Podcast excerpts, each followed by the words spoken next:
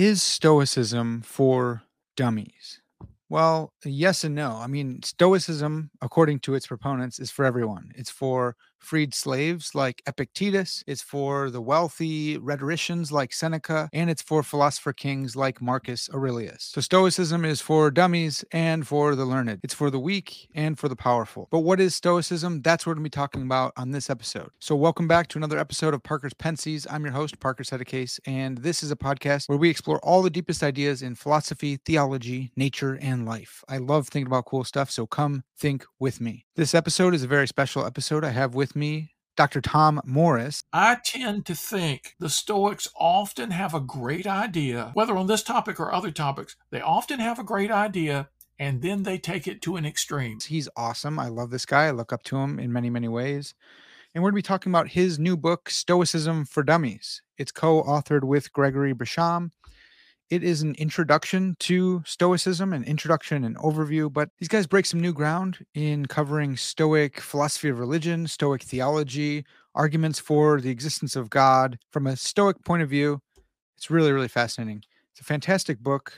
I know that you're going to love this episode of the podcast. So make sure you listen to the full episode so you can become an expert in Stoic philosophy. This episode of the podcast is brought to you in part by Murdy Creative Co. If you guys know me, then you know I love leather goods. I love leather notebook covers, and Murdy Creative is one of my favorites. Right now, I'm partnering with Murdy Creative to bring you 10% off your entire order. So check the link in the description wherever you're getting this podcast at and grab one of these beautiful folios. This is my Parker's Pensées folio. It carries a notepad, two of these field notes notebooks, and mm. a moleskin notebook as well. This thing is a beast. I love it, and I think you'll love it too. So, again, check the link in the description. If you guys like this podcast, then please consider supporting it on Patreon. You can become a Patreon patron for a bunch of different levels of support, or you can support me on YouTube by becoming a YouTube member. And both patrons and YouTube members get special perks for supporting the podcast. All right, so without further ado, let's jump in with Dr. Tom Morris and talk all things Stoicism. All right, so Dr. Morris, thanks so much for coming back on the podcast, man. Always great to be here with you, Parker. It's just to see that great mustache. It's worth the trip, you know. I love that.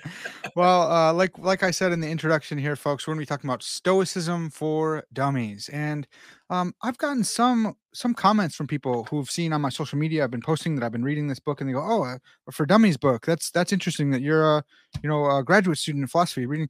It's like, look, you guys, got to take the book uh, as they come by the author. So like yeah. first things first, you know, look look up the author and then check out the book based on that, not by its cover or the series it's in. So I can't speak to most of the um, for dummies. I do have another for dummies book uh, on philosophy by another great author. author. It's also Tom Morris. Um, and I have the logic one. So I can't speak for them wow. all, but I can speak for the ones I have. They're good.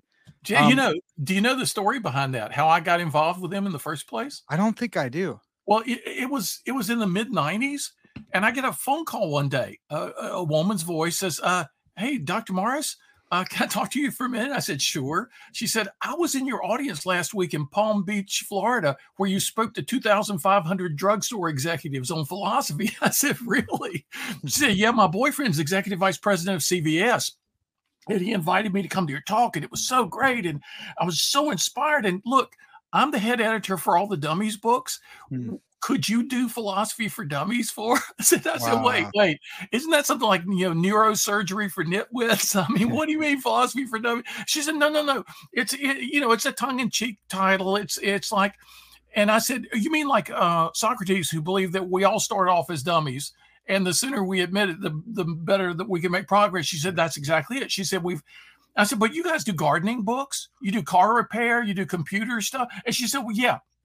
But now we're going to launch lifetime learning in the sciences and the humanities and the arts. And we've gotten Thomas Hoving, the curator of the Metropolitan Museum of Art in New York City, to agree to do art for dummies. If you will agree to do philosophy for dummies, you two guys can launch our new lifetime learning. Mm-hmm. And I said, wow, what an honor. Okay, yeah, cool. I'll turn my Notre Dame intro course into the book. Wow. So that's how I got to know them. And three years ago, they had me do a second edition.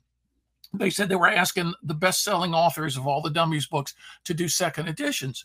And I hadn't heard from them in two or three, in oh, probably three years, maybe. And then, uh, then I got the call about this one. Uh, out of the blue, total surprise. So Ah, yeah. it's so awesome. Well, I, I want to hear that story as well about how you got into Stoicism. But first, we should say for the audience who are uh, un, unfamiliar or, or confused about all the different types of st- what what is Stoicism? What's the core thing that picks out the Stoic philosophy? Yeah, well, i i its name has pretty much nothing to do with its subject matter, but most people don't know, this that the founder of Stoicism liked to hang around on a big painted porch in downtown Athens in the marketplace, and it was called the Stoa. And uh, so at, at first, his followers, his name was Zeno, his followers were called Zenonians, which is kind of a mouthful. And some people started referring to him as the Stoics, the guys at the porch, you know, oh, the Stoics. Yeah, I know who you're talking about, Yeah. as opposed to the Peripatetics who are always Yeah. walking around, you know, that, Right, that right. etymology. So, um, Stoicism just grew up around this sense that there's more to the world than meets the eye. Hmm. You know, th- there's more than just the physical universe. That- Yeah, there's that, but there's an organization of the physical universe. There's this logos. There's this rationality to things that's de- that's deep in things, and and and the inner is really the foundation for the outer. Mhm. And and character is is everything in this world. Inner virtue, inner strength. What we should think about who we are before we even think about what we want to do, because we've got to build a foundation in the soul for all these things that people chase in the outer world. And so the Zeno picked up a lot of ideas from Heraclitus, from Socrates. Socrates was his big hero, and Socrates had that same view. You know, man of Athens, you're a citizen of the greatest city in the history of the world. Why is it all you care about is money and fame? You never pay any attention to the state of your own soul. Hmm. Socrates had no problems with money or fame, but he had a problem with people chasing those things without first concentrating on their own souls. That's what Zeno got so excited about, picked up on, and tried to kind of trace it out. Okay, what does that mean? What does that mean for our everyday lives? Uh, And so he got followers and um, some some really interesting people were following him. It, it became a kind of a big deal uh, in in Athens. So their main uh, competitors in the philosophical world were kind of the Epicureans. The Epicureans, the Epicurus found this really garden spot outside Athens where they could just go and relax and enjoy themselves, have fun. Hmm. But the Stoics wanted to be in the middle of things.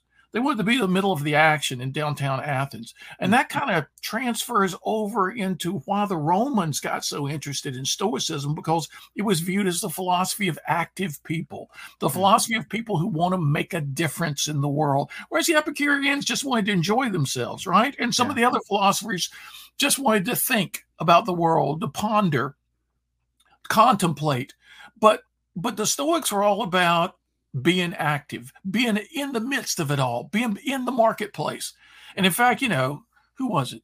Cicero, who later said Socrates was the first man to bring philosophy to the marketplace. Well, Hmm. maybe Zeno was the second.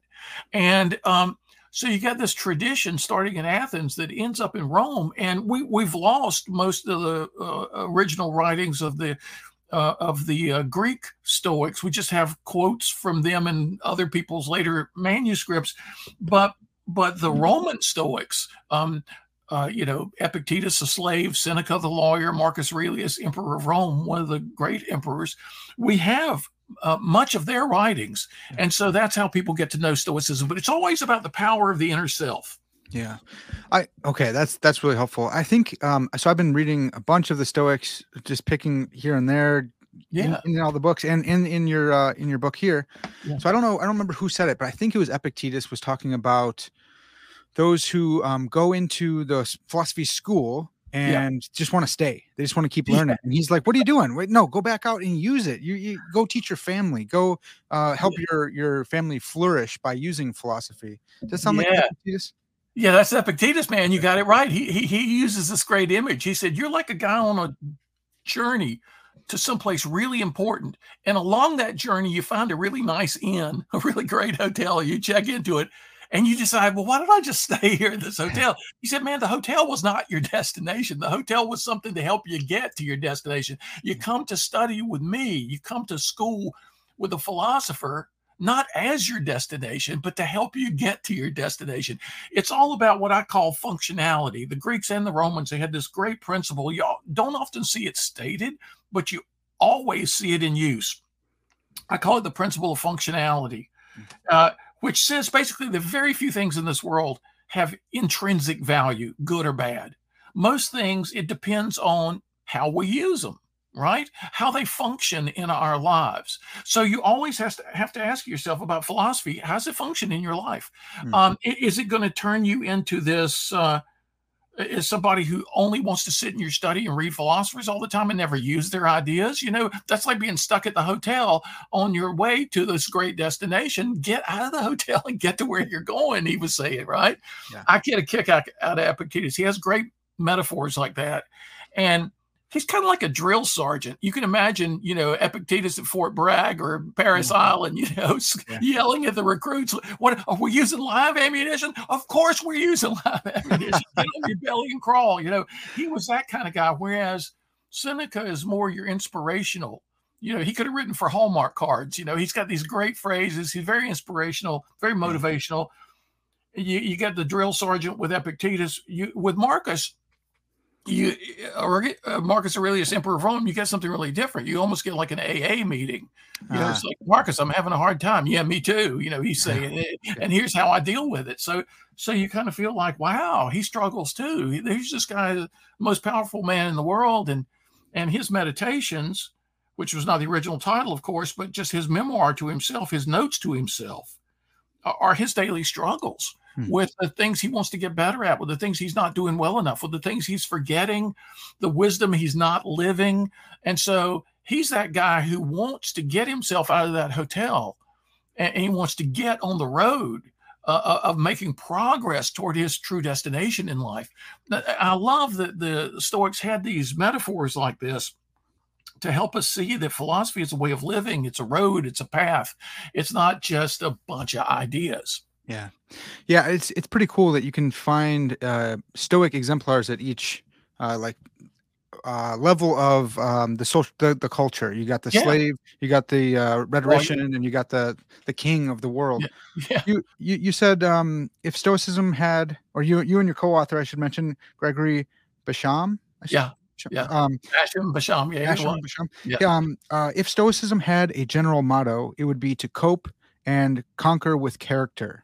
Yeah. Um, and so it, it's cool because you, as you just explained for us, the three figures are either coping or conquering with character, like probably both conquering themselves, but also coping mm-hmm. with the the uh, the world. I, I, really I really appreciated that. that that's helped me um, grasp stoicism a little bit more. Uh, a little I'm glad to hear that, Parker, because that phrase had never occurred to me. It was my job to write the introduction to the book. Um, because I was kind of tuned in with how popular Stoicism is now. And so I was kind of surveying in my mind all the different kinds of people I know in the worlds of business, the military, entertainment, sports, who have gotten so excited about the Stoics. I said, okay, there, these are such different realms of life, and and really top people in all these areas are excited about Stoicism. What do they have in common? And it uh, all of a sudden occurred to me as I sat here that day trying to write the introduction before we had written any of the rest of the book. I said, well, some people are trying to cope with adversity. And some are trying to conquer their fields, right? The the Olympic athletes, the yeah. top uh, uh the top football teams, basketball teams, they're trying to conquer, not just to cope. Well, wait a minute. Stoicism helps you do both things, and you can never conquer until you learn to cope. And the way to learn to cope is you conquer the things that are bothering you. And and it's mm. like all these this came together. How do you do it with character? Everything is that's the hub of the wheel for the Stoics. Everything comes back to character. It's the last thing on the agenda for most people in the 21st century. You go to politics, you go to corporate meetings. Last thing people are going to be talking about is character. Hmm. Uh, they would in politics. They would be talking about policy. They would be talking about their opponents. They're going to be talking about whatever craziness. And in, in, in the corporate world, they're going to talk about profits and what are the risks we face and what what are the uncertainties that are coming our way. But hardly anybody's talking about character. That's what the Stoics said. We've all got to be talking about, or we won't get anything else right. Yeah.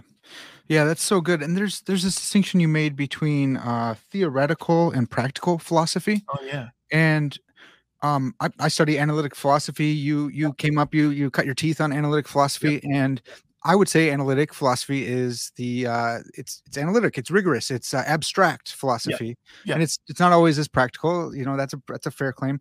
I wonder yeah. how how did how did you get into stoicism, man? You were like one of the analytics of analytics.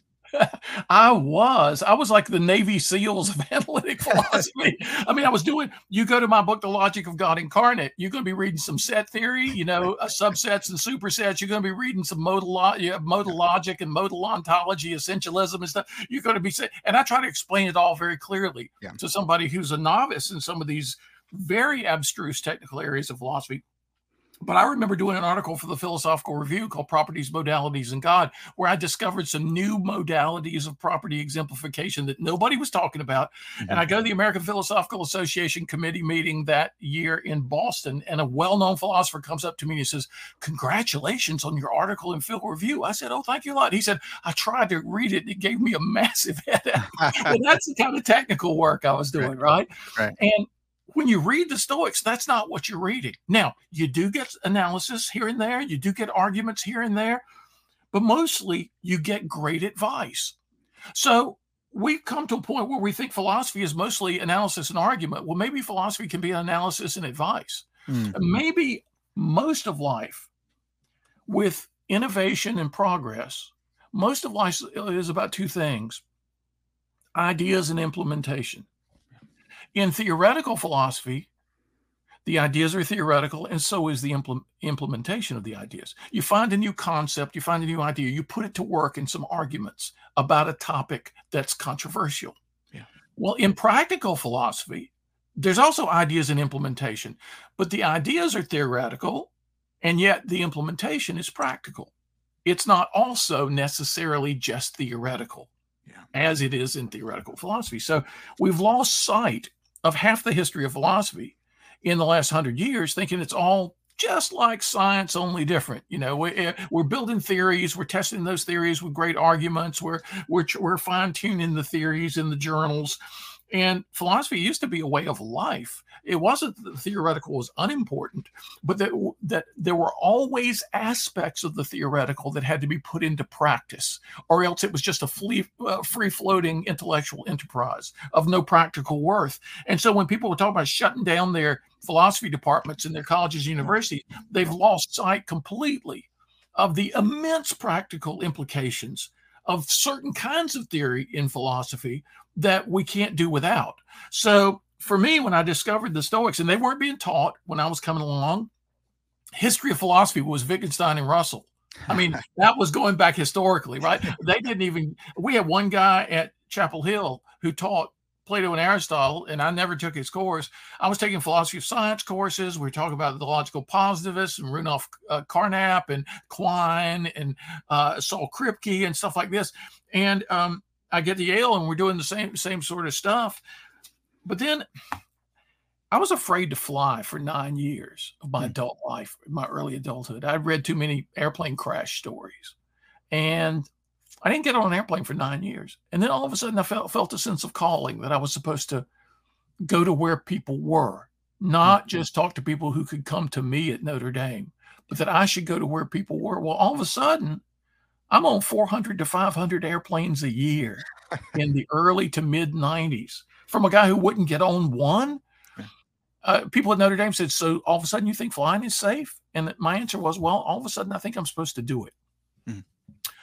Um, so I would take a, two books with me on every airplane to distract me from the noises the airplanes make and to distract me from what's going on in the cockpit, to distract me from, uh, right? I take an old book and a new book. That was my practice. Mm. Um, and amongst the old books, somehow I found Marcus Aurelius's meditations in a used bookstore or something. Wow. Okay. Um, what's this? So I took it with me to distract me from my fears. These in the early days. Well, I didn't know that it's like you start reading Marcus Aurelius. The first book book one is just thanks to everybody, gratitude to everybody who's made a difference in his life. But then as soon as you get to book two, it's like death is everywhere. Marcus Aurelius' meditation. And so here's a paragraph on death. Okay, maybe I'll skip that one, go to the next paragraph. Well, that one's on death too. Okay, yeah. I'll skip to the next paragraph. It's like, really, Marcus, you're talking about every other paragraph is on. And so I said to myself, okay, I got to wait till I get to my hotel and I'm going to finish reading this guy. And I wrote up a little summary of his thoughts and sent it around to some CEOs whose companies I was speaking to. And they all wrote back and said, This is great. What is this? We never heard of this stuff. So that's how I discovered Mm. uh, the Stoics, and then I figured out. Wait a minute, there's this guy he was refer, refer, referring to Epictetus. I gotta go read Epictetus. And wait a minute, somebody's mentioning. I saw someplace uh, mention of this other guy called, named Seneca, and so pretty soon I just dove in the deep end.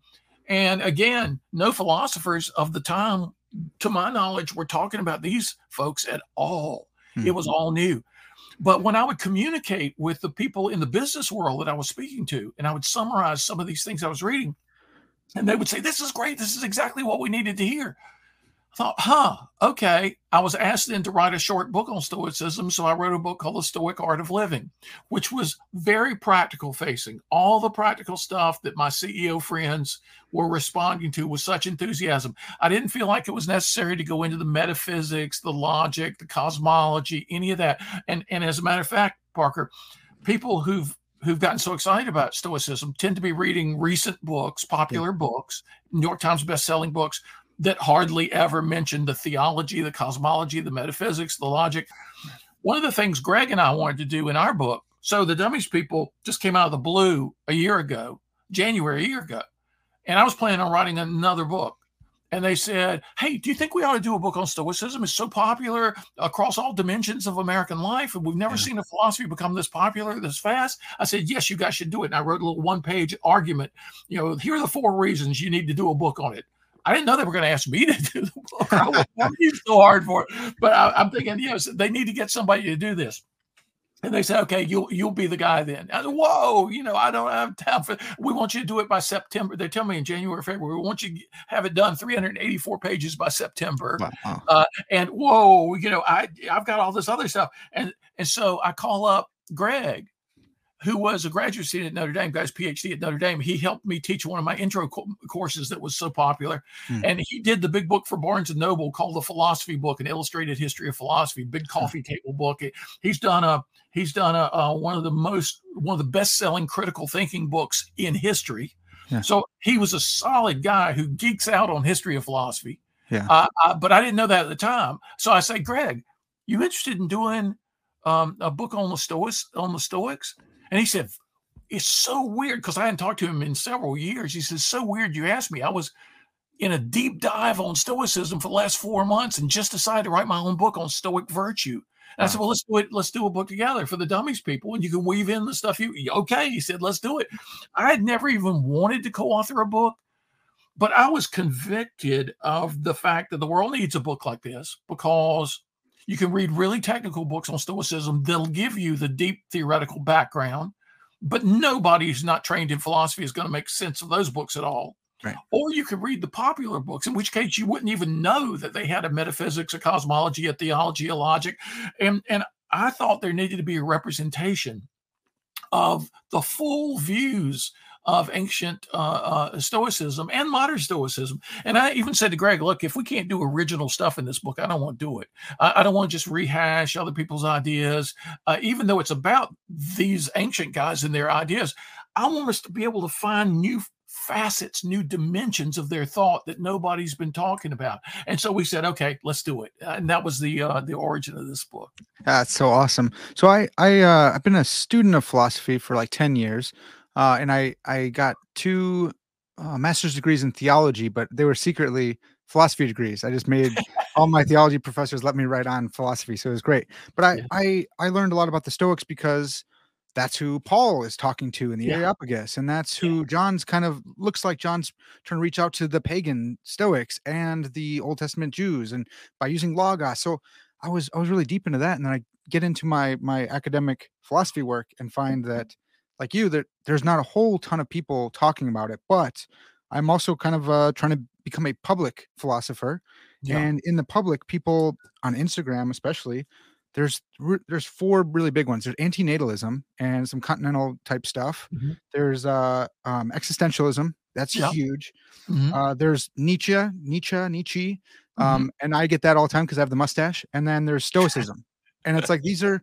this is what the world is really into yeah. And yet everything I'm studying is like, hey, can I throw some logical operators your way? Like, you know, so I'm like you, I want to do it all. If if, yeah. the, if, the, world thinks this is what philosophy is, I I want to be able to speak uh, eloquently about that, intelligibly yeah. about that. Yeah. So I'm I'm I'm with you. I'm seeing it, and um, yeah, and, and, Parker, yeah. that's so important, man. It's so important to meet people where they are, right? Mm-hmm. I mean, the one of the big problems of analytic philosophy, which I love, is that it, it becomes a very exclusive club. Yeah, yeah, you know, you got to train for years before you'll even understand what we're talking about. And guess what? We don't care if you ever understand it or not. you know, we're just talking to each other here. And it's like, no, no. I mean, my image at Notre Dame for my intro class, which was like an eighth of the student body every year, I got to teach at Notre Dame, and it was like there's this big bridge between them and me and if I want them to cross the bridge to get to my side, I first got to cross the bridge to their side. Mm-hmm. I've got to go find out what they're interested in, what their concerns are, how they think about life.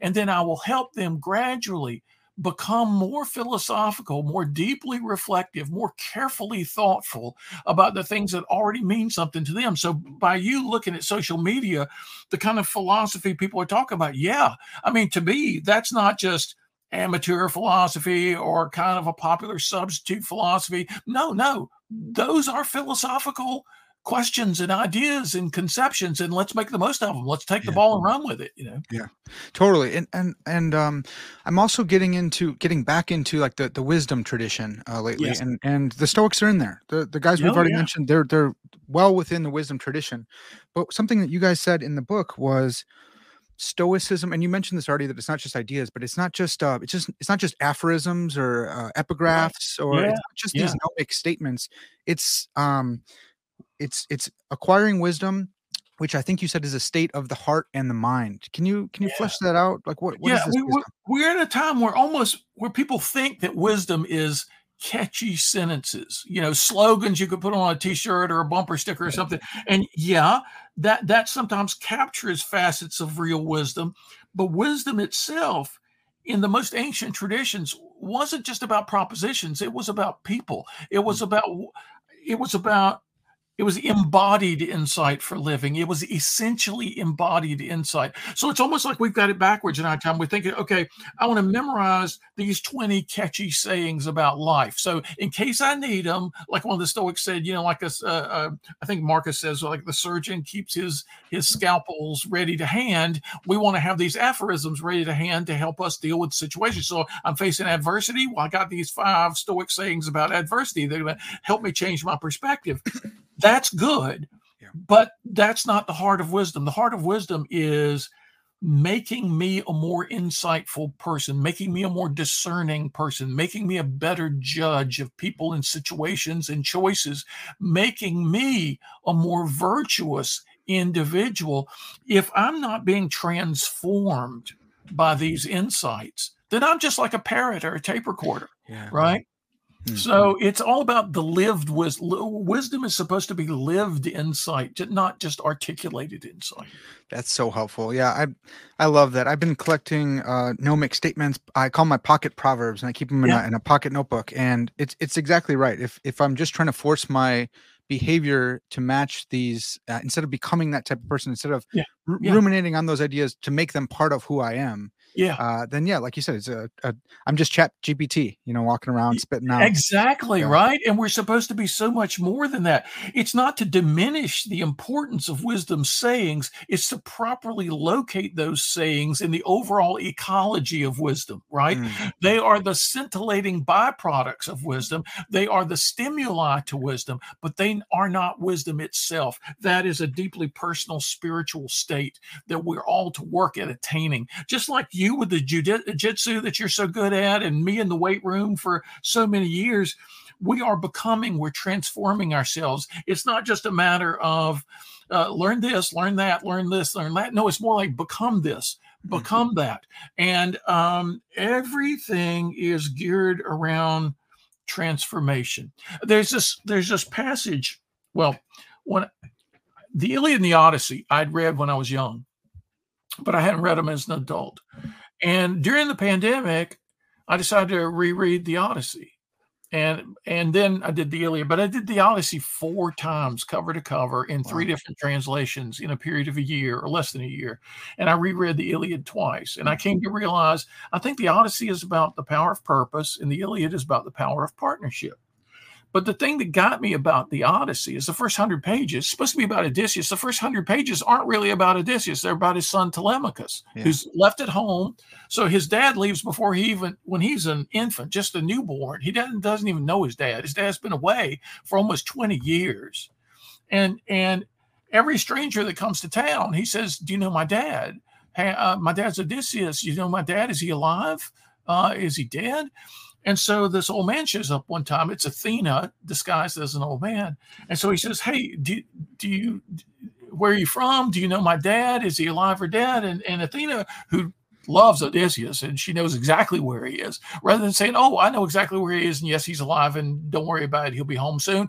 Uh, she says, Well, you know, I know there's a guy you need to go ask named Nestor. He'll know for sure. Mm-hmm. But boy, it's hard to get to his place, his palace. It's going to be, you're going to have to get a ship and a crew. It's going to be a really dangerous journey.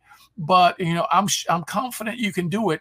And if he doesn't know the answer to your questions, there's this other guy. It's a little even more dangerous to get to his place, but I think you need to do this journey. And that'll settle your question for you.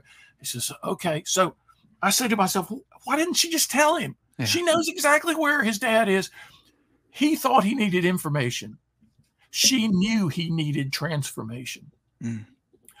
That's what Stoic philosophy is all about, too. It's not just about information, it's about transformation. Telemachus needed to make a dangerous journey to confront uh, the adversities of that journey and the uncertainties so that he would become a strong man.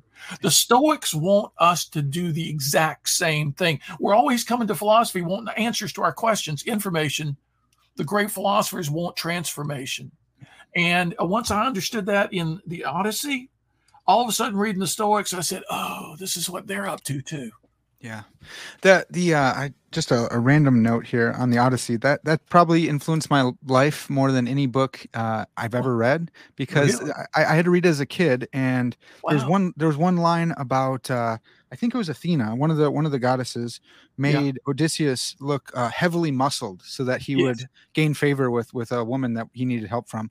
And I heard that I read that line heavily muscled, and I thought that that's my life. I want to be that person. I said uh, you know, in wrestling, jujitsu, and lifting, everything. Else, it's in the back of my head all the time, heavily muscled, and and I haven't lived up to it, but it's. it's but, but you know, we could we could have saved a lot of gym time just appealing to the goddess, right? yeah, that's right. That's right. Well, I wanted to talk about. Uh, so we talked about Zeno a little bit, but I want to talk about um, another influence on Zeno and the Stoics, uh, Diogenes, and he's kind of uh, he, he, he makes his way into philosophy memes a lot uh, on yeah, the internet nowadays, and uh, he's been described. I, I think it's been attributed to Plato as as saying that. Uh, uh, he's Socrates gone mad, right? Yeah, he's and he yeah, does some really wacky, crazy, you know, gross stuff too. But can you tell us a little bit about Diogenes and how he may have impacted the Stoics? Yeah, Diogenes the cynic, right? Mm-hmm. Um, which the word cynic, uh, the translation is the Greek kunikos, dog like. He lived like a stray dog, right? He didn't really care about human conventions, about anything he would consider not natural, anything artificial. He wanted to live. In fact, it's interesting because Zeno, one of his earliest phrases was that Stoicism was about living in accordance. And one of his uh, uh, subsequent followers, uh, I think it was Chrysippus said, oh, well, what he meant was in accordance with nature, living in accordance with nature. And that's that's what Diogenes was like. And Diogenes, they say he gave away all his possessions except a bowl for drinking water. And then one day he saw a, a slave boy drink with cupped hands, and so he gave away the bowl. Wow. He said things like, He has the most who is most content with the least. That's amazing. And uh, so the story is that Alexander the Great came to see him one day, and, and Diogenes lived in an earthen tub, a borrowed tub, clay tub. He's lying there in the sun, uh, probably you know naked as a yard dog, as we say in the South, right? and, and Alexander's standing over him, talking to him. He admires this guy. If I weren't Alexander, I'd want to be Diogenes. He's he's rumored to have said, you know, and and and so because he his freedom, his, his sense of uh, of autonomy, and and he, he didn't feel any pressure from anybody about anything, and he wasn't intimidated by Alexander the Great. And Alexander said, "Look, tell me anything you want, and I will give it to you."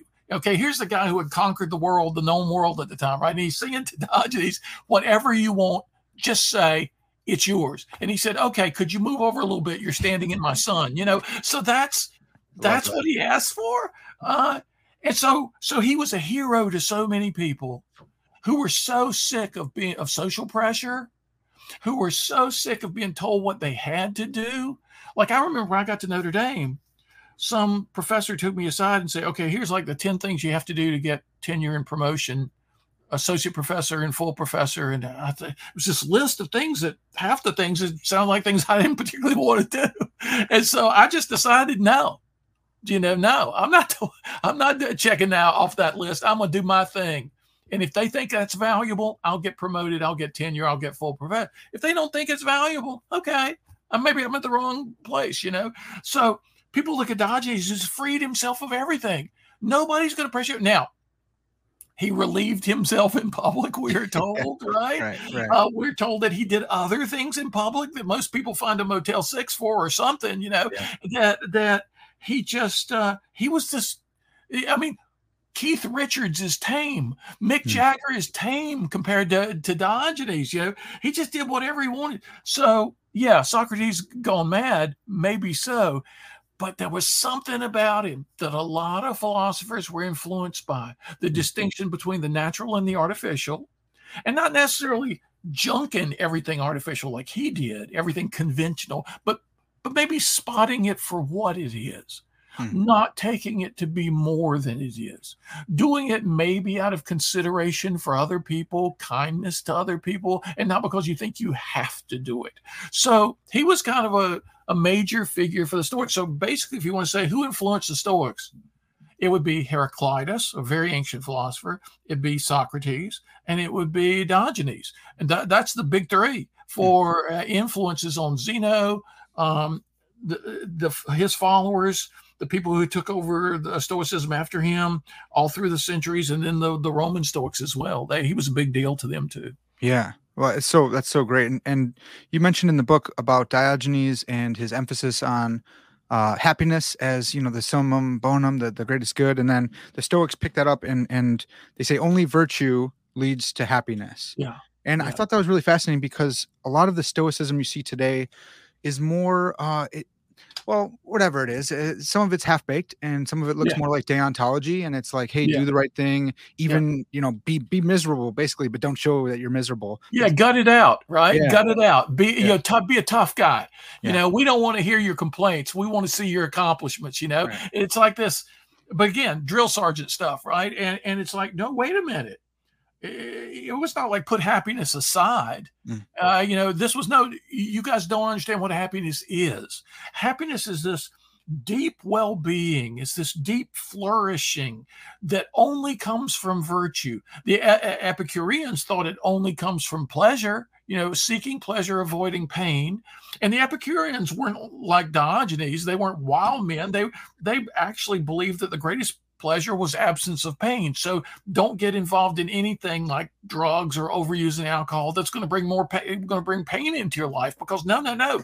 The greatest pleasure is the absence of pain. They believed it wasn't like they were they were you know hedonists in a modern sense that but they believed that pleasure was the key to happiness and and the stoics said no man uh, it's a lot deeper than that because pleasure can be u- used well or badly in a person's life functionality again the virtues are the only things that can never be used badly. I mean look at look at the ability to to the ability to confront truth the ability to take in truth to confront it to take it in to pass it on uh, an affinity for truth. That's never a bad thing. Think about courage. That's never a bad thing. True courage. Think about and you could go through the virtues it's like no no no it's not like oh it could be a good thing or it could be a bad thing It- by aristotle's analysis of virtue any bad thing t- take courage a response to risk and danger Mhm. If there's a bad response it's either cowardice the too little response or it's crazy foolhardiness the too much response. It's never courage the midpoint response the golden mean response. So so courage can never be misused. If you think somebody's misusing courage well it's not courage at all. It's it's crazy foolhardiness. It's the other extreme. It's not a it's, it's a vice not a virtue. So the the the stoics say virtue is the only thing that's never bad Mm. all right? So it must be the key to what's supposed to be always good human flourishing, human well being, eudaimonia, what we translate as happiness, which was not just thought of as a pleasant feeling, Yeah. but was thought of as much deeper than that. Now it's gonna, it's gonna, the happy person is going to experience joy. The Stoics have a lot more to say about joy than people tend to think. It's almost as if they wanted to remove every obstacle in our lives that keep us from experiencing joy, a mm. natural state. Look at little animals playing in a field.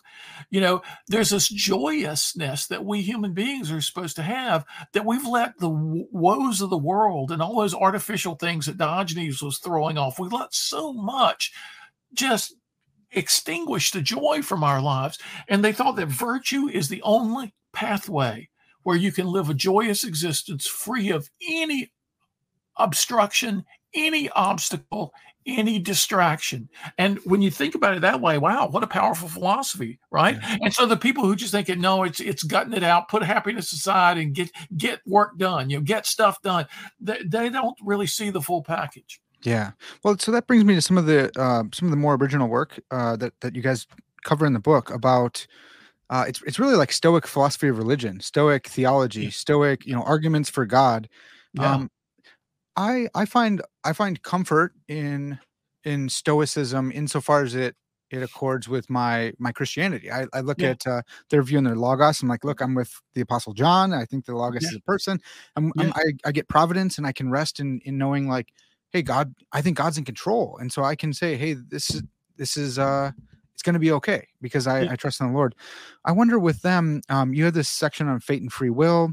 Uh, you have a section on afterlife, on Stoicism, Yeah. and even uh, God and the problem of evil. I wonder, can you help us situate like fate and fatalism for for the Stoics and the Logos and and God? Because it looks like these three may be distinct things, maybe they're the same thing. What? How do we think about these three? Yeah, uh, about the God talk, you find there is this vacillation in historic Stoicism between something that almost sounds like pantheism. Yeah. A kind of a diffusion of a godliness throughout nature. It's almost as if nature, well, there is a side of Stoicism that believes that nature is God. God is nature. Like the world soul type thing? yeah world soul type thing right? But but the world soul the soul that could not exist apart from the world they were thoroughgoing the greek at least uh, uh stoics were thoroughgoing materialists. They believe that nothing exists except matter. That's the only thing that exists. Stuff that can be causally efficacious uh, one thing bumps into another thing. Uh, uh, that's that's the world they knew, the world of matter. So they believe, okay, so, uh, but it looks like matter is organized in certain ways and it plays out this world of matter in certain ways there must be something like an organizing force and so they saw the it's almost like i in modern times i have to use an almost software hardware analogy so the logos god is the software of the universe the universe is the hardware on which the software runs the software couldn't exist without the hardware, but the software is distinct from the hardware, yet inseparable from it. It's almost like imagine the most advanced AI Yeah. that any uh, futurist could, uh, could conjure up. God is that to the Stoics.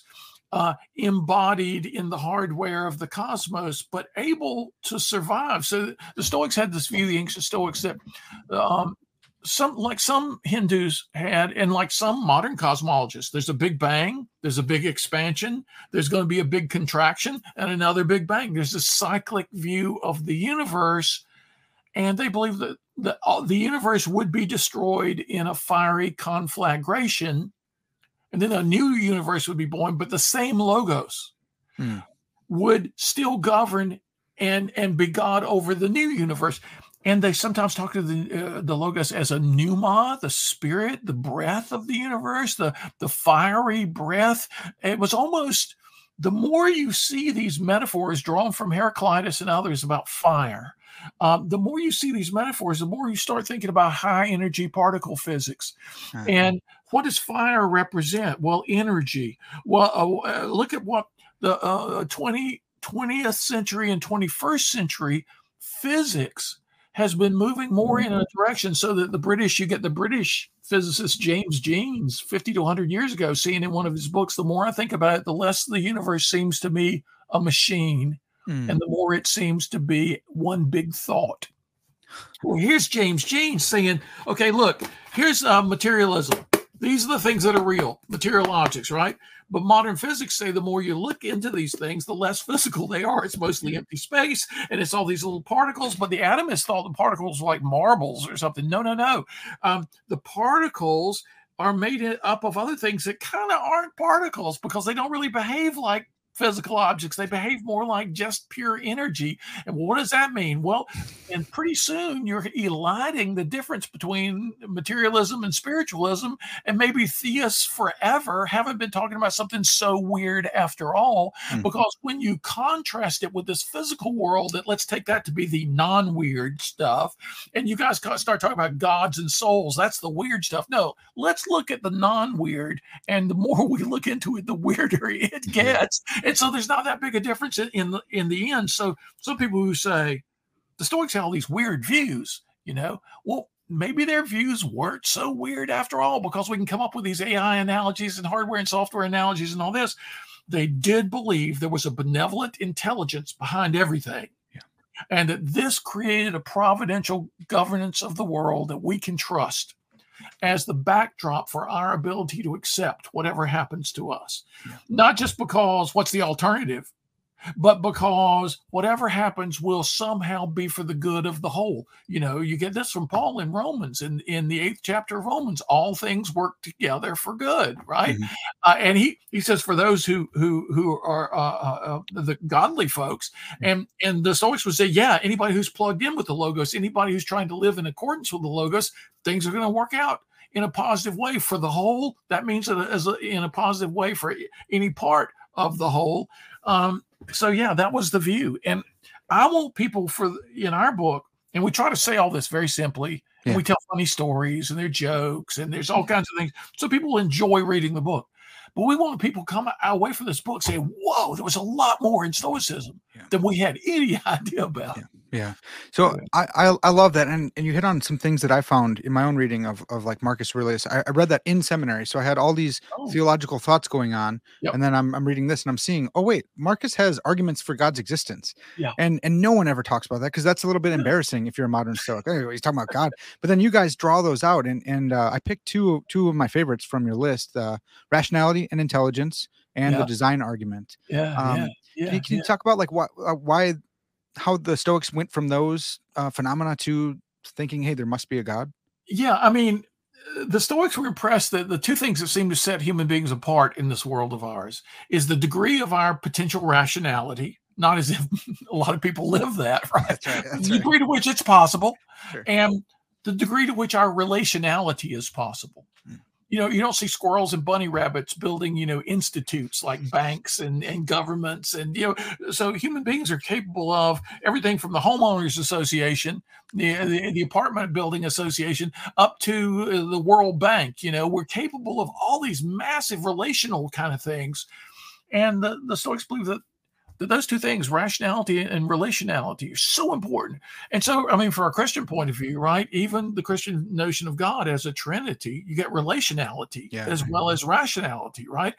And so, the Stoics believe that the things that we can easily discern, like that, are clues or evidences about things not so easily discerned, like design sorts of arguments that all through history, people have said, "Yeah, your design argument is no good. It's the God of the gaps argument." You know, evolution explains this, that, and the other.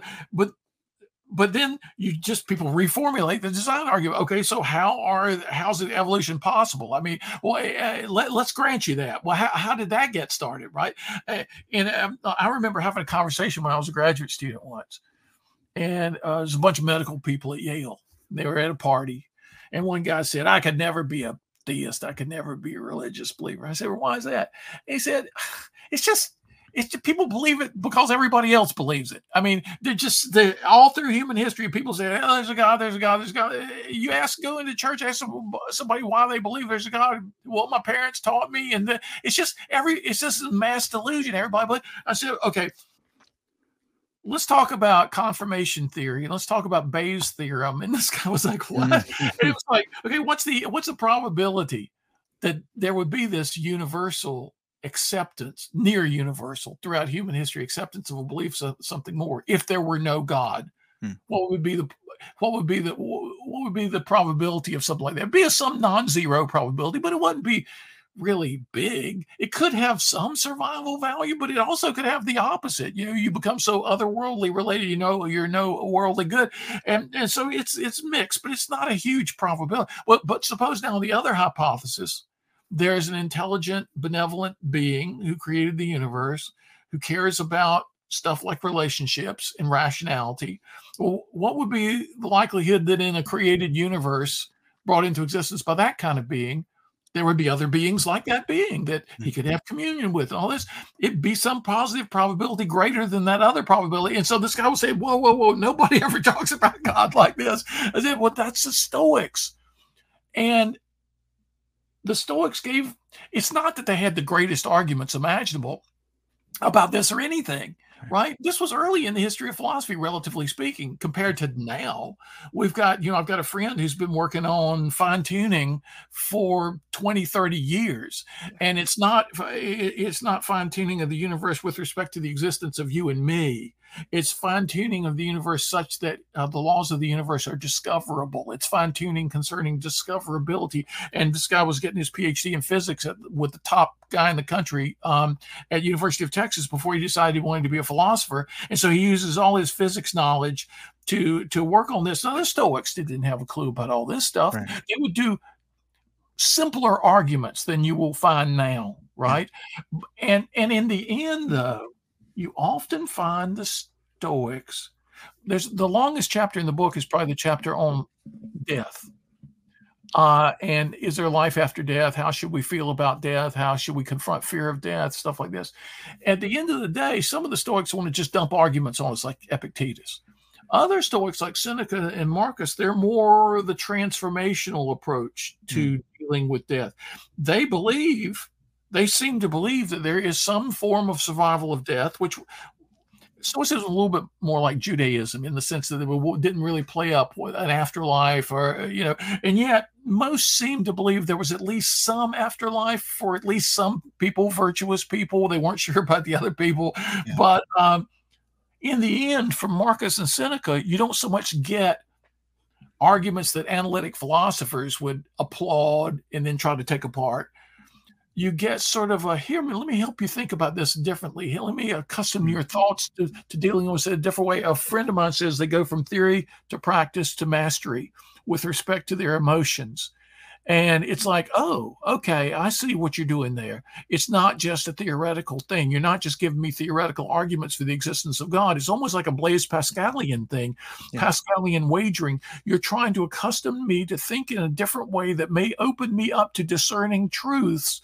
that I can't necessarily reach as conclusions of arguments, but that I can grasp once my bad habits are gone. Yeah.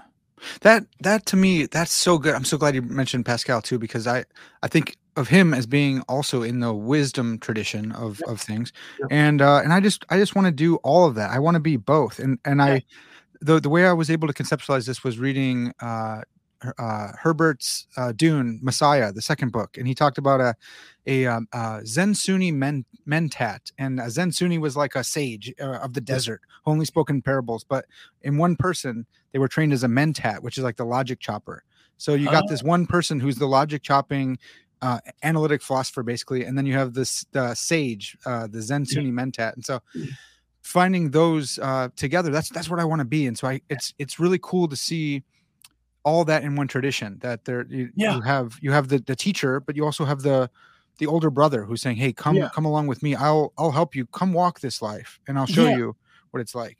It's like arguments are not unimportant, but right. maybe they're not all important. They're not the only thing that's important. And so when you read a range of Stoics, you get Epictetus on the one hand, who really loves his complicated arguments, and you get Seneca, who likes arguments, but also likes a good metaphor, likes a good simile, likes a good, and then you get you get Marcus who who sort of moves in the practical mode as well, and you'll still get arguments, but you'll also get he's trying to the whole meditations the whole series of books is him working on himself trying to mm. get himself to be a wiser person to think more wisely not not in the sense that geez i don't have a good argument about this so i don't know what the answer is. Maybe there are aspects of epistemology ways of knowing that go beyond mm. propositional argument and that have to do with a deep level discernment that we have to enable in our lives and not block. Mm-hmm. And that's what the Stoics were after. So when Greg and I lay out arguments, we also we always have in mind, yes, arguments were important to the Stoics, but so were other things too. So let's don't get just hung up on the arguments. Let's see what they were trying to do with the arguments. And maybe we will, the functionality principle again, maybe we'll see their functioning in a greater ecology of coming to know. Mm. I love that, and, and that's another thing I've I've taken from from Jesus, who it looks like, uh, it looks like he knew when to give an aphorism and when to give an argument. Because yeah. you get some folks who just focus on his argument. Look at Jesus; he's a he's a great logician.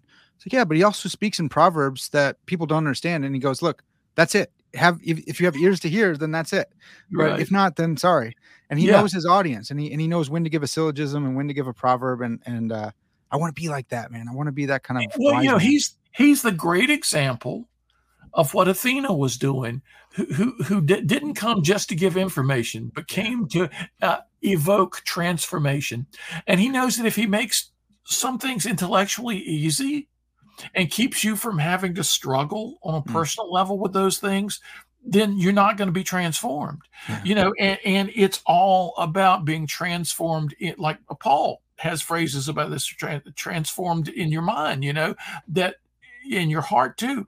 So so yeah, I think a philosopher can be a master of the theoretical side, but also a master of the what what we can call the existential side, the practical side. And these things don't need to pull apart. They can be done. They can be done together. In fact, maybe they're best done together. That when they do drift apart, problems result. Yeah, amen to that. Well, so so bringing up Christ here. Um, as I was studying in seminary, I was also in a uh, Calvin class, a PhD class on John Calvin, and this line stuck with me forever. Calvin says, uh, "Let the Stoics have their fate. For us, the free will of God uh, uh, rules everything." He's talking about providence. Yeah. So I wonder. Uh, one of one of my uh, someone in my audience asked me to ask you: in, in, what ways do you think Stoicism and biblical Christianity are compatible? And then maybe yeah. in in what ways are they just not compatible? Yeah, well, I think they're compatible in a lot of ways because of providence and things we talked about. But of course, in in with respect to the idea of providence, Christians differ. There are some that would maintain what I would, what has been called in the literature, uh, the doctrine of meticulous providence, where everything that happens, you know, God is responsible in some way for that detail, right? And there are other people who say, you know, Peter Geach's view, God is the grand chess master, so that no, God doesn't foreordain every single thing that happens, but God is such a great grand chess master that no matter what we do, he can win the game. You know, uh, it's like a, a, chess master in this world who doesn't always know what the novice is going to do next, but uh, it doesn't matter because he's going to win anyway because he knows every possible move. And and some of the Stoics have such a seem to have such a doctrine of determinism, uh, of what some people would call fatalism. That where is the free will? Is there any room for free will at all? And of course, there's a new best-selling book where a, a, a, scientist is arguing against there being any free will, but these guys tend to have terrible philosophical arguments. True. That's and true. Uh, uh, so it's always been a it, been a challenge. How do we reconcile free will with what we know to be, you know, the functions of the brain and how the brain is part of a physical universe that functions according to physical laws? Well, the Stoics kind of took it, it, tended to take it to an extreme and, but still thought that we were responsible for our choices. Now, whether they pulled it off or not is sort of anybody's judgment. Uh, I tend to think the Stoics often have a great idea, whether on this topic or other topics, they often have a great idea and then they take it to an extreme. Mm. Uh, it's like there was this famous movie uh, years ago called Thelma and Louise, kind of one of the early feminist movies, and uh, some famous actors in it. Uh, uh, and these two women on the run, uh, leaving an abusive boyfriend or husband. I think of one of them. Uh, they end up the last scene in the movie is they drive a car off a cliff on purpose, and it's like I use that image in the book. The Stoics are always driving the car off the cliff. It's like you got a great car there. It goes really fast. Don't drive it off the cliff. And I will tell in the book, and I do this in my earlier book, The Stoic Art of Living. Um, there are Stoic philosophers who believe you should never feel grief at the death of a loved one. Never. You shouldn't feel any grief whatsoever. Now, that's Epictetus. Seneca thinks it's okay to feel a little grief, but not too much. Um, just, uh, uh, but Epictetus is like, no, you know, no. Uh, so a guy across town that you barely know, he breaks a vase. He's distraught. You hear that his vase broke. Are you distraught? Are hmm. you grieving? Are you all torn up inside? Of course not. Well, when your vase breaks, you should be the same way as you were about that guy's vase. It shouldn't affect you at all. Now, transfer that one level more. You know that everybody in your family is mortal. They're like the vase that's fragile. And so every day people in the world die. Are you also torn up about it? You're crying all day long because somebody on the other side of the world has just died in the last five minutes? No, you're not affected by it. I mean, you know, in some way you know about it. You kind of feel, oh, that's too bad, but but you're not emotionally distraught. And he says, so when your child dies, when your mother dies, when your wife dies, when you you should be the exact same way as that person in Argentina who just died five minutes ago. That's great. I don't want to say, whoa, you're driving the car off the cliff here. yeah. yeah. And I try to say why in the book, uh, The Stoic Art of Living, and we try to say why at various points in this book as well. How you can follow the Stoics. They always have interesting ideas. You can follow the Stoics, but you don't have to follow them all the way Hmm. Uh, no great philosopher in all of human history has been right about everything. Hmm. Most have been wrong about a lot of things, yeah. but they are interesting enough to help us see truth they'll bring us into the neighborhood of a great truth. And maybe they'll go too far. We don't have to go too far as well. We can stay in that neighborhood of great, of, of great truth. And that's that's how I'm uh, presenting the Stoics. And Zeno, you mentioned a couple times, Zeno had some absolutely wild views that most people in the modern literature have not even mentioned in their books or podcasts. And uh, it's like, whoa, really? He believed in these things? If people, well, I'm not listening. We live in an era where people think if Aristotle was wrong about anything, I'm not listening to, to yeah. him about uh, about any other thing. Right. And it's like, wait, it, nobody's perfect. Nobody's been right about everything. Yeah, Aristotle was wrong about a bunch of stuff, but here's the stuff he was right about that's world changing. We can learn how to be selective in our appropriation of philosophical views, and we have to do that with the Stoics as well. Yeah, this was something that that I was a hard, hard lesson for me to learn. Again, back in, in seminary, once I got to the philosophy, I feel like things were much easier. But in, in theology, it's like, who are you going to pick? Who's your side? What what camp are you in? I had to learn to to just eat the meat and spit the bones. Look, everyone's yeah. got a bunch of bones. I'm trying to, fi- if I'm trying to find Christ to worship and follow in some human being, I'm going to fail every time. I'm yeah. going to fail that for someone else. But I just yeah. eat the meat, spit the bones. It's a good bad split. You know, no one's all bad, all good. Like you can find something good in in these thinkers. Yeah, absolutely right. And and and we've got to this, uh, uh, and I get it. Uh, uh, some of this is is people trying to rid the world of scourges, right? So. Yeah. If a guy was a real sexist or misogynist or had uh, inappropriate views about women or about another race or anything like that, you know, we don't want for a second to have people think, oh, well, that's good too. You know, right. no, just by being an Aristotelian doesn't mean you agree with him on everything. It's just that you think he has some of the main things right. And like us all, he's a child of his time, right? Uh, he's not going to come up with uh, the Heisenberg principle in, in his era or with Einstein's ideas. Uh, so we got to take him as he is and say, what can we use?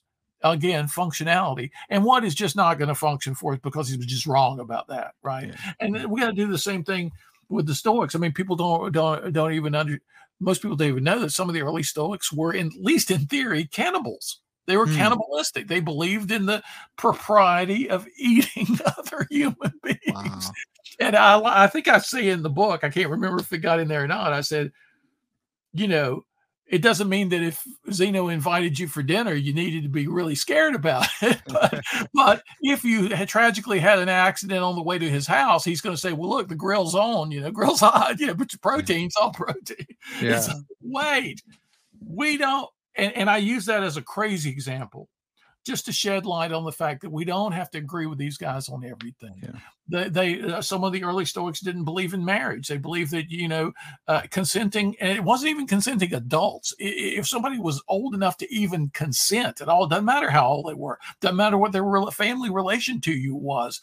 Um, a whole other ethics of sexuality, so different from what we accept in modern times um, and we don't have to go down that road with them. You know, yeah. again, they took some principles and drove the car off the cliff, and we can say we're pulling back here. That's so good. Well, so uh, just a couple couple finishing question, questions for you here. Uh, something that comes up a lot for me is uh, like I call myself a philosopher. That's how I'm earning my my living. I'm teaching. I I'm studying philosophy, and I used to not, but now I'm I'm calling myself one. And and anytime someone says, "Hey, who, how do you get to call yourself a philosopher?" I go back to a screenshot of you saying that I was a philosopher. So, so I a little bit of good, uh, good, yeah. good. But, but the, there's a related question about stoicism. Who who gets to call themselves a stoic? If you if you are are there disciples of stoicism today? And would you say if you take some principles you're not a stoic but you, unless you take the whole thing whole cloth or you know how do we yeah, think about it these is an interesting about it is an interesting thing about any worldview. There are debates about what you have to believe to actually be a christian. Yeah. And different people who call themselves christians have incompatible views about what's necessary for being a Christian. Like some people say, well, you got to believe in the personal existence of God, the bodily resurrection of Christ. You got to believe in this, this, this. And other people say, well, I'm not sure about the bodily resurrection, but I believe in this other stuff. And I'm sure, well, you're not a, well, how do you know that that's where you, and, and it's interesting in Stoicism, it's a little bit that way too. Some of the champions of modern Stoicism who consider themselves Stoics are atheists well, none of the Stoics were atheists, uh, the the classical Stoic. So, how do you make sense of so many of their doctrines about total acceptance of whatever happens in the world, loving whatever uh, comes into crosses your path? Well, wait, if it's from a loving God, I get that. Who's interested in my own good? If it's providential, I get that. But if there's no such thing as a loving God or providence, what's that all about? You know, so it is really hard to say. Although in every such case, what's a Buddhist, what's not a Buddhist, there are some core principles, right? And I will let a person call themselves a Stoic if there are enough of enough of these core principles. A, a, a, sizable number of these core principles. Virtue is the key. The only um, thing necessary for happiness uh, is, probably one of those. Um, the inner is more important than the outer is definitely one of those. Um, you got to view the universe as somehow um, corresponding to or reflective of something like what we talk about as rationality. I mean, there was a Hungarian mathematician uh, who believed in, he wrote an famous article, I think the title was On the Un- Unreasonable Effectiveness of Mathematics, yeah, Eugene Wigner. Yeah. Uh, why is it that a mathematician at Princeton University can do can invent stuff on his kitchen table and ends up applying to the world.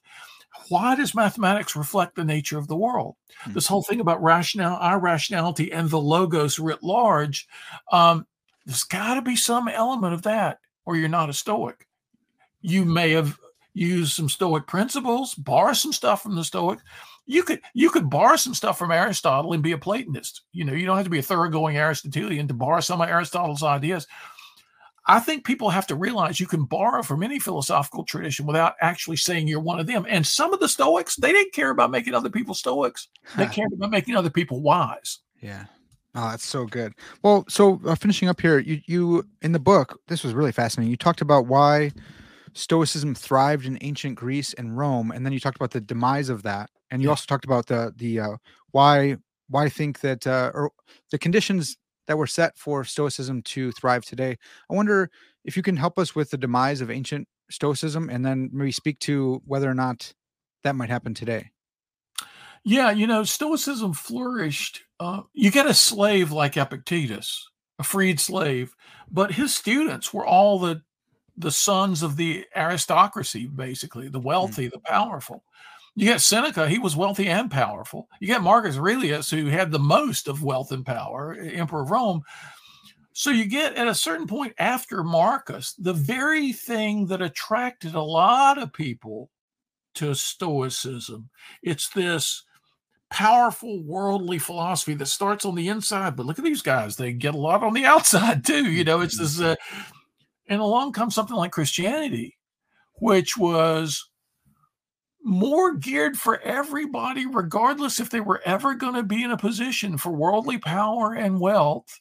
And here's this much simpler path where you don't have to wrap your head around stoic determinism.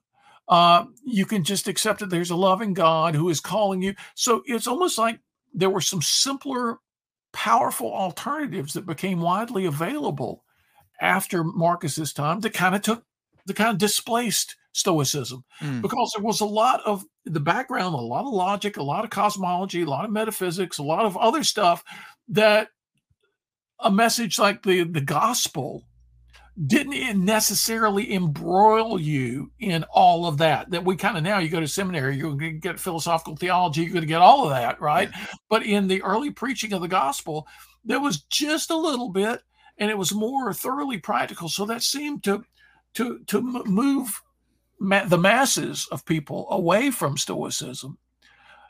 There's a debate about whether it was ever popular in a massive sort of way, mm. or whether it was just kind of a um, real popular amongst the elites. Yeah. And look at the people who are embracing it now, like elite Super Bowl teams, elite Navy SEALs. You know, it, it, it's attractive to elites, uh, but there's more to it than just that. And, and yet, you can understand how when Christianity came along with its powerful message, Stoicism starts, starts to recede a little bit. But then along comes, uh, you know, the Renaissance. People are starting to pick up on some of these ancient philosophies and starting to rediscover stuff like Marcus, uh, and uh, which was, you know, the meditation is not meant to be a book in the first place. It's amazing it even survived, right? This right. guy's personal notes to himself and and some of the other folks we're in a time now where adversity and uncertainty seems to be the most pervasive in modern times mm-hmm. and so with a pandemic with first of all an economic collapse or near collapse with a pandemic where everything was disrupted everything changed and now with things so uncertain geopolitically national politics uh, ai the environment a lot of people are turned to Stoicism because it has this principle Epictetus is always talking about. Two kinds of things in the world the things you can control and the things you can't control. Stop obsessing about the things you can't control and focus on the things you can control. And it's like, oh, really? I can do that? Because all these things that they're warning me about on the news all the time, those are things I have no control over whatsoever, right? Russia and Ukraine, is Israel and Gaza, uh, the looming is is the AI going to destroy the world? Is there an asteroid with our with our name on it coming toward Earth? All this stuff, I have no control over that whatsoever. So the Stoics are going to help me sort of reorient my emotional life so I'm not worked up all the time about that stuff. Yeah, let me read some more. So I think that's part of what's responsible in our time. In any time of tumultuous change, the Stoics have kind of resurfaced, and especially true in our time. Mm, oh, that's such a that's that's that's a good word. Well, the the book again for the audience is Stoicism for Dummies. It's a Wiley brand book. Dr. Tom Morris and Dr. Greg Bassham, Bassham. There we go. Yeah, there you go. and and, uh, and I, I really like I really like um, you collected things for. So if it's a one stop shop, if you want to yeah. get into stoicism, but I don't think you're going to be able to just stop there because it's like pulling the thread. And now you want to. Well, I need to go read Seneca for myself. Oh yeah, yeah. go do that. But then I really really appreciate the uh, unique perspective that you have because not a lot of uh, interpreters of Stoicism will talk about God, and they won't talk about their reasons for believing in God. Right. And they won't they won't give the analysis in a way with ha- which has a joke on the side too. So yeah, right. Well, we we always want to be fully responsible to the history of Stoicism, to the theory of Stoicism, but we want to have fun. I used to tell my graduate students when they were learning to teach, I said philosophy is a serious thing, but serious is not the same thing as somber Mm. You know, the issues of philosophy, very serious issues, big life issues, but we can have fun talking about these things. And you'll see every now and then Epictetus cracks a joke, Seneca cracks a joke, Marcus Aurelius will make you smile. Kierkegaard was big on that. So was Socrates. So, so I always have to have fun in what I'm doing. The stakes could not be higher, but we're actually not distracting ourselves from understanding when we're making a joke that's relevant to something. We're going to help ourselves understand it even more deeply. Yeah, they're too important to be boring and to present. There you go. in a boring way. That's Yeah. absolutely That's right. awesome. Well, all right, folks, that's going to have to do it for now until next time. Hopefully, I can coax uh, Dr. Morris to coming back on. This is always fun talking with them. Uh, that's going to have to do it for now. This has been Parker's Pensées. And as always, all glory to God.